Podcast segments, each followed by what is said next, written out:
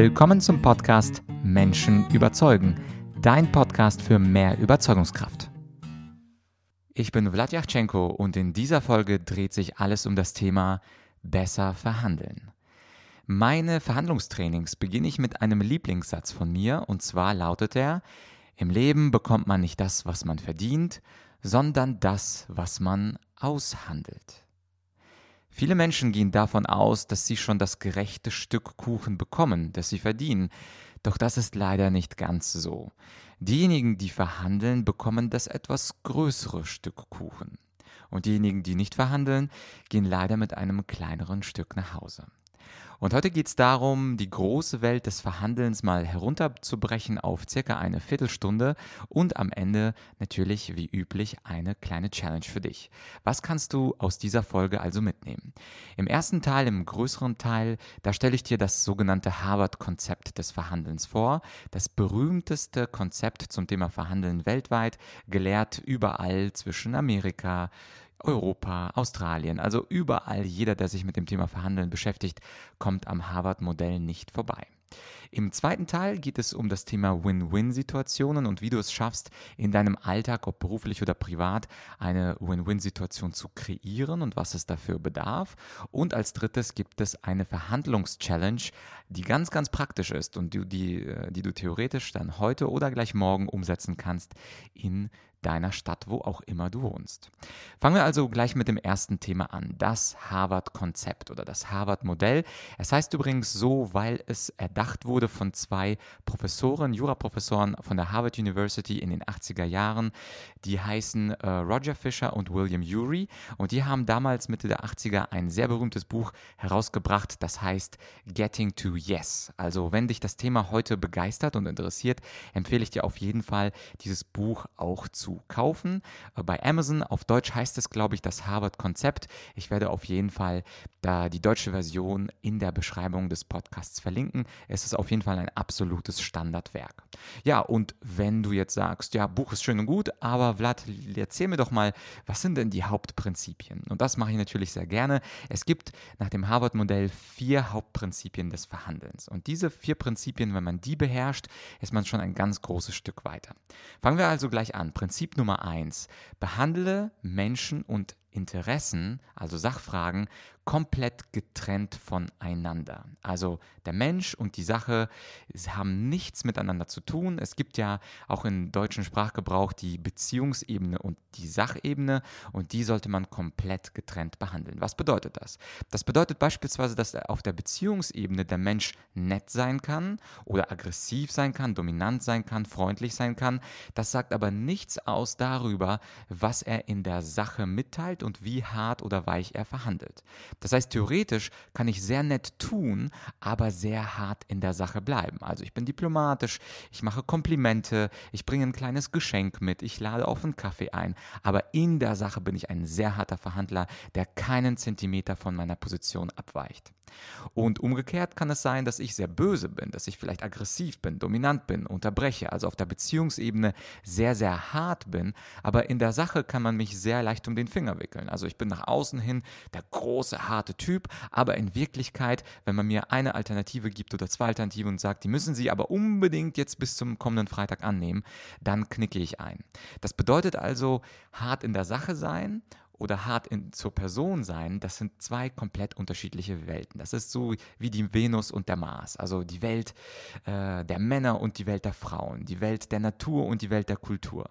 Also immer der professionelle Verhandler versucht immer diese Beziehungsebene und die Sachebene klar voneinander zu unterscheiden. Bei der Sachebene überlegt er sich immer, was möchte ich in einer Verhandlungssituation erreichen.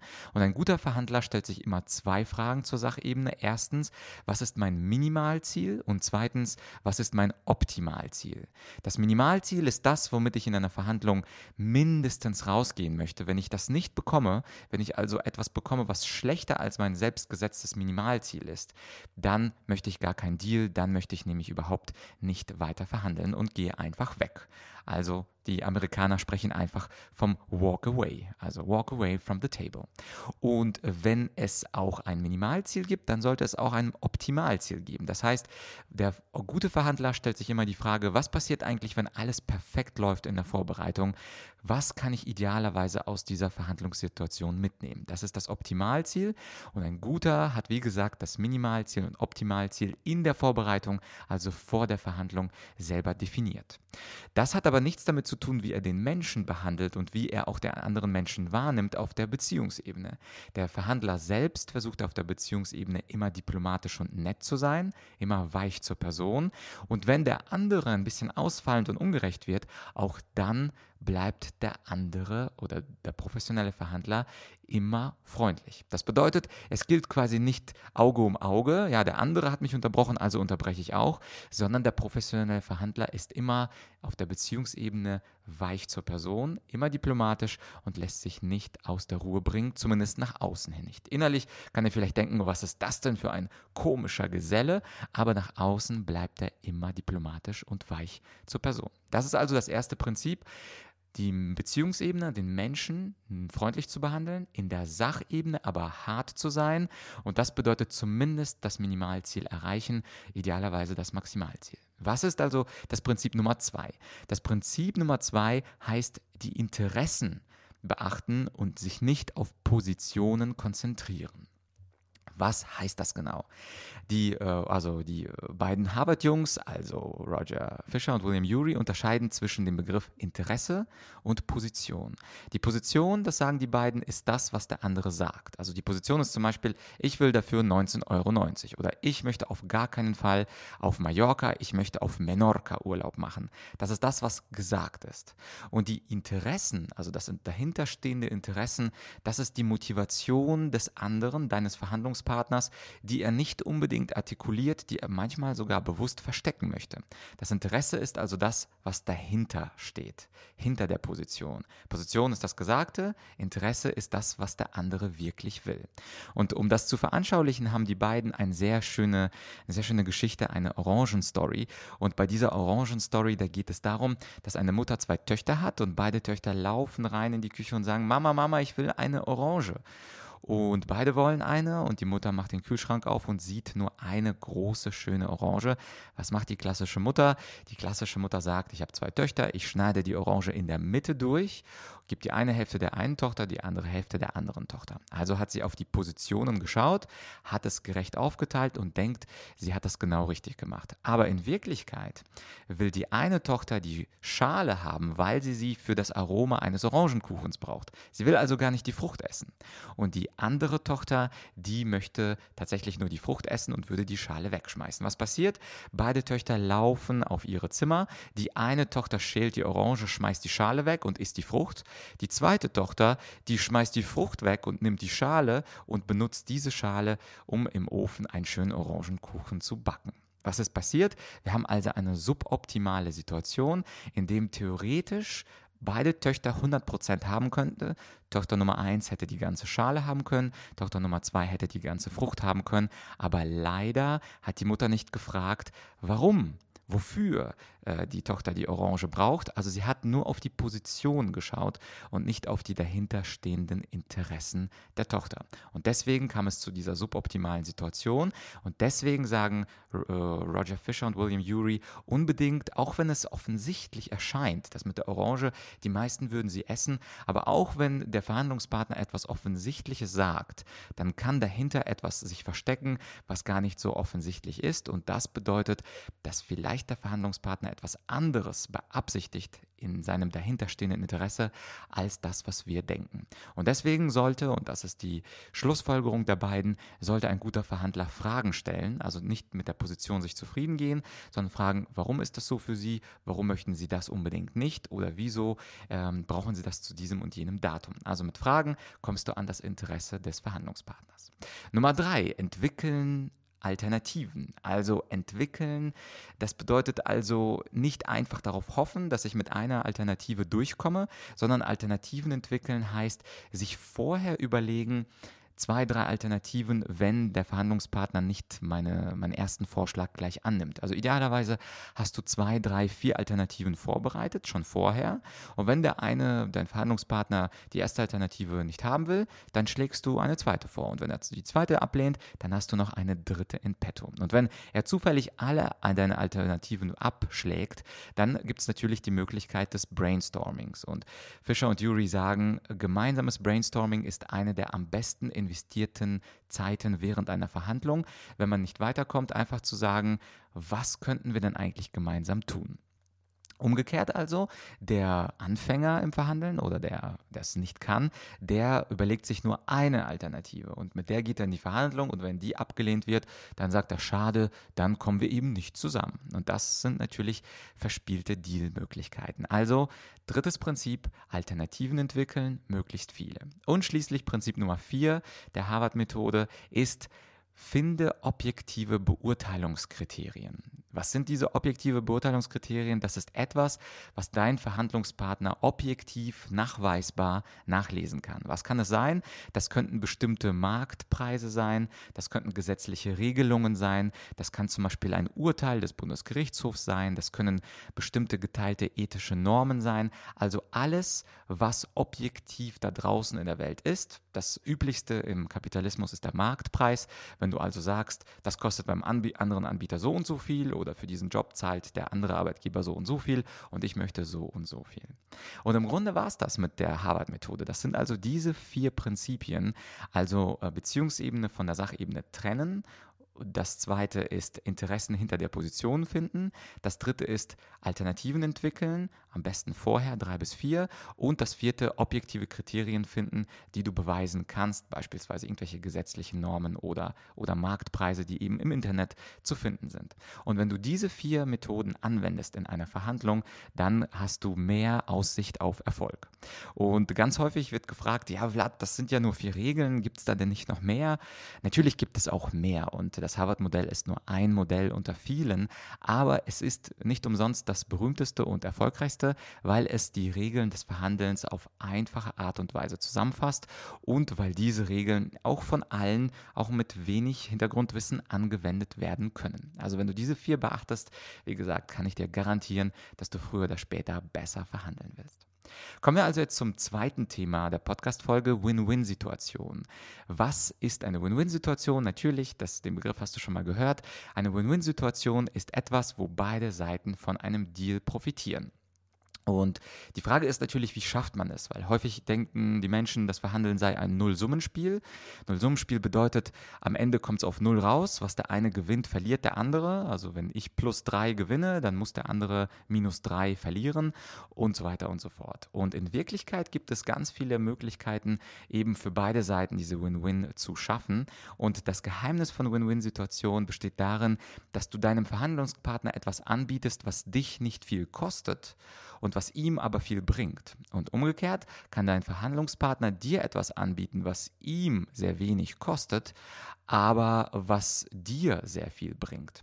Und ich mache das mal anschaulich an einer Situation, an einer Win-Win-Situation aus meiner eigenen Vergangenheit, dort wo die Argumentorik Akademie noch ganz, ganz jung war und ich angefangen habe mit meiner Selbstständigkeit, da brauchte ich natürlich einen Seminarraum. Und ich bin, das weißt du wahrscheinlich, ja in München ansässig und in München sind die Seminarräume sehr, sehr teuer. Das bedeutet also, wenn ich für ein Wochenende einen Seminarraum buchen wollte, müsste ich mehrere hundert Euro hin hinblättern und am Anfang hast du, das kannst du dir vorstellen, noch gar nicht so viele Seminarteilnehmer, die gerne deine Seminare besuchen wollen. Du fängst ja erst gerade an. Also habe ich mir überlegt, wie kann ich eine Win-Win-Situation schaffen? Und meine Idee war dann, was kann ich bieten? Ich kann natürlich, da meine Seminare am Anfang, das war noch circa vor zehn Jahren, noch nicht voll waren, da kann ich doch einfach mal ein paar Plätze anbieten in meinem Seminar. Ich habe eh Plätze frei. Wenn sich dann vier Leute anmelden und noch zwei Leute drin sitzen, das ist für mich keine große Geschichte. Und wer kann mir den Raum geben? Naja, das könnte vielleicht ein Institut sein, eine, eine Universitätseinrichtung, die am Wochenende die äh, Seminarräume überhaupt nicht brauchen. Und dann bin ich in die Leopoldstraße gegangen. Das ist in München so eine Prachtstraße mit schönen Bauten, liegt sehr zentral, sehr schön. Und habe einfach überlegt, ich spreche unterschiedliche Institute an und biete ihnen diesen Deal an. Ich bekomme fürs Wochenende kostenlos einen Raum Und als Gegenleistung dürfen dann aus dem Institut zwei bis drei Leute in meinen Rhetorikkurs drin sitzen. Damals habe ich nur Rhetorikkurse gemacht. Mittlerweile hat sich das auch Verhandlungs-, Verkaufs- und so weiter ausge, ausgeweitet. Aber damals war es eben ein Rhetorikkurs. Und natürlich brauchen auch Institute und Wissenschaftler Rhetorik, um ihre Ergebnisse auf Konferenzen besser darzustellen. Also war die Folge, dass ich ein Institut, zweites Institut, drittes Institut angeboten habe. Und beim vierten Mal hat es tatsächlich geklappt. In der Leopoldstraße, mitten in München, auf einer schönen gelegen an der U U-Bahn-Station Gisela Straße, also super zentral, habe ich dann einen schönen Raum bekommen und der Deal war dann, dass zwei bis drei Mitarbeiter an einem Wochenende mitmachen können und äh, bei, und das ist kostenlos fürs Institut, die müssen also nichts bezahlen und dafür kriege ich den Raum absolut kostenlos. Also eine wunderschöne Win-Win-Situation, wo also ich etwas bekomme, nämlich den Raum, was mir sehr viel wert ist, und das Institut etwas bekommt, nämlich es kann einmal im Monat zwei, drei Mitarbeiter schulen im Bereich Rhetorik, was für sie sehr, sehr, sehr, auch sehr wertvoll ist, denn dann müssen sie ja nichts bezahlen und der Raum steht am Wochenende, Samstag, Sonntag sowieso frei. Also eine Win-Win-Situation aus dieser persönlichen Story von mir kannst du lernen, kreierst du dadurch, dass du dem anderen etwas gibst, was dich nicht so viel kostet. In meinem Fall waren es zwei zusätzliche Plätze im Seminarraum und wo der andere dir etwas gibt, was ihm nicht, nicht viel kostet. In diesem Fall beim Institut der Raum, der würde sowieso leer stehen. Und es ist natürlich eine hohe Kunst, diese Win-Win-Situation zu kreieren, diese zu ersehen, zu, zu erdenken. Das erfordert natürlich ein wenig Gehirnschmalz und ja, man muss manchmal sich einfach 15, 20, 30 Minuten Zeit nehmen und sich überlegen, was kann ich der anderen Person anbieten, was für die einen hohen Wert hat.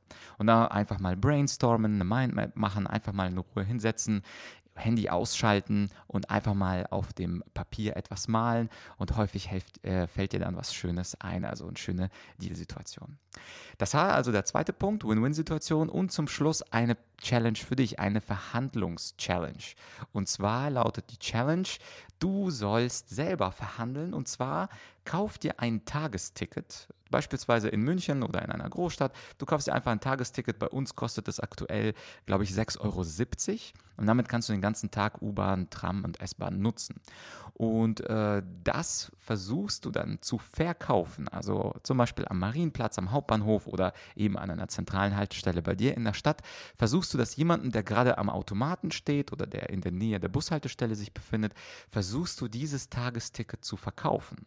Und zwar gibt es da zwei Level. Level 1 oder Stufe 1 würde bedeuten, versuche dieses Ticket, was du selber für teures Geld gekauft hast und damit idealerweise vielleicht auch ein, zwei Mal gefahren bist, weil du irgendwo hin musstest, versuch dieses Ticket zum Preis des Einzeltickets zu verkaufen. Also in München beispielsweise kostet das Einzelticket 2,90 Euro. Ich glaube, in Berlin sind es 2,80 Euro. Äh, ist ja in jeder Stadt ein bisschen unterschiedlich. Und du versuchst das Ticket, also mit dem du idealerweise vielleicht schon am Morgen zu einem Termin hinfahren musstest, das versuchst du nicht wegzuschmeißen am Abend, sondern zu, wieder zu verkaufen für 2,90 Euro oder, oder eben zum Ticketpreis, äh, der in deiner Stadt gilt. Und das ist nur Level 1. Denn Level 2, wenn du das erste Level bestehst oder es für dich sehr einfach ist, da versuchst du ein Ticket für zwei Fahrten zu verkaufen. Du argumentierst also in der Verhandlungssituation, lieber Unbekannte, lieber Herr Müller, liebe Frau Meier, äh, das ist ein Tagesticket, was ich Ihnen hier verkaufe. Das Tagesticket ähm, kostet 6,70 Euro zum Beispiel und ich verkaufe es Ihnen nur für 5 Euro. Also wenn Sie zwei Fahrten machen müssen, dann äh, ist das viel günstiger für Sie, als wenn Sie ähm, beispielsweise zwei einzelne Tickets kaufen würden. Und das, äh, den Deal bekommen Sie von mir. Und das Interessante ist eben, dass du natürlich dich trauen musst, diese Stufe 1, also Unbekannte anzusprechen, mit ihnen zu verhandeln. Und wenn du es zwei, drei, vier Mal machst, das mit dem Einzelticket ist einfacher und das mit den zwei Fahrten für 5 Euro ist natürlich schwieriger. Aber wenn du es machst und wenn es beim ersten, zweiten, dritten Mal nicht klappt, das ist gar kein Problem. Manchmal muss auch der Profi, manchmal muss auch ich zwei, drei, vier, fünf Leute abwarten, damit ich einfach jemanden finde, der das Ticket auch für zwei Fahrten brauchen könnte. Aber wenn du es dann geschafft hast, es kostet dich, zumal, zumal du in einer Großstadt wohnen könntest, ein paar Minuten, bis du da äh, Leute findest, die an einem zentralen Ort diese Tickets einkaufen äh, können, sowieso an Automaten stehen und sich das, die Tickets kaufen. Und das ist, wie gesagt, eine sehr, sehr schöne Challenge. Es hat natürlich mit Selbstüberwindung zu tun, mit dem Thema einfach mal unbekannte Leute ansprechen, aber auch mit dem Thema Verhandeln. Und das Thema Verhandeln, vor allem Level 2, wenn du versuchst, für zwei Fahrten das Tagesticket zu verkaufen, wenn du das schaffst, dann bist du auf jeden Fall ein sehr, sehr guter Verhandler. Und natürlich fängt das immer klein ein mit den äh, Tagestickets für U-Bahn, Tram, S-Bahn, was auch immer. Und natürlich kann man diese Prinzipien von Harvard auf alle anderen Situationen, ob privat oder beruflich, übertragen. Ja, das waren also die drei Punkte. Und heute habe ich auch einen besonderen Deal für mich. Wo wir schon über Deals sprechen, möchte ich dir natürlich auch einen Deal anbieten. Und zwar äh, folgender Deal teile doch diese Podcast-Folge zum Thema besser verhandeln in deinem Social Media äh, Channel. Also ob das jetzt auf äh, Facebook ist, auf Instagram, auf Snapchat, also irgendwas, wo du auch immer willst. Wenn du diese Folge auf Social Media teilst und ein paar nette Wörter zu dieser Podcast-Folge schreibst und vielleicht auch sogar die Menschen zum Abonnieren animierst, deine Freunde, dann äh, kannst du eins meiner fünf Bücher Schwarze Rhetorik gewinnen. Du weißt ja, ich habe ja schon in einigen Folgen das Buch Schwarze Rhetorik angedeutet, dass ich das äh, geschrieben habe. Äh, und dieses Buch kannst du gewinnen und zwar, wenn du einen Screenshot davon machst, von dem, von dem Teilen und diesen Screenshot mir sendest an podcast.argumentorik.com bis zum, wie gesagt, 15.03. Und dann äh, kannst du eins meiner fünf Bücher gewinnen, Schwarze Rhetorik. Äh, danke auf jeden Fall, dass du das machst oder wenn du es machst, äh, ist natürlich sehr schön. Das mache ich natürlich deswegen, um meinen Podcast noch ein bisschen bekannter zu machen. Er ist ja bereits ähm, auf iTunes bei Neu und Beachtenswert seit einigen Wochen drin. Das habe ich unter anderem dir zu verdanken, dass du ihn abonniert hast. Aber natürlich möchte ich mit meinen Inhalten mehr Leute erreichen weil ich davon überzeugt bin, dass diese kostenlosen Inhalte natürlich einer größeren äh, Zahl von Menschen etwas nützen können. Denn besser verhandeln, das ist natürlich auch am Ende bessere Deals zu bekommen. Und äh, da kann ich nur wiederholen, was ich ganz am Anfang dieser Podcast-Folge gesagt habe. Und zwar, im Leben bekommen wir nicht das, was wir verdienen, sondern wir bekommen das, was wir verhandeln. In diesem Sinn, ich hoffe, du machst mit bei meiner äh, Challenge mit dem Screenshot. Ich hoffe, du machst mit bei meiner Challenge mit dem Tagesticket verkaufen. Und wir sehen uns auf jeden Fall bald in der nächsten Folge. Die nächste Folge ist dann wieder eine Interviewfolge. Das war's für dieses Mal zum Thema besser verhandeln. Ach ja, und wenn dich das Thema doch viel mehr interessiert, als du vorher vielleicht vor der Folge gedacht hast, ich habe auch einen Online-Kurs zum Thema Verhandeln. Ich werde dir den Link in die Beschreibung reinpacken. Der Kurs kostet zwar etwas, aber die ersten Lektionen sind kostenfrei. Also klick auf den Link und schau dir die ersten drei Lektionen an. Und wenn es dich interessiert, dann kannst du natürlich dir auch den Online-Verhandlungskurs holen. Das war es also, wie gesagt, diesmal aber wirklich. Und ich wünsche wünsche dir auf jeden Fall eine ganz erfolgreiche Woche. Bis bald, dein Vlad.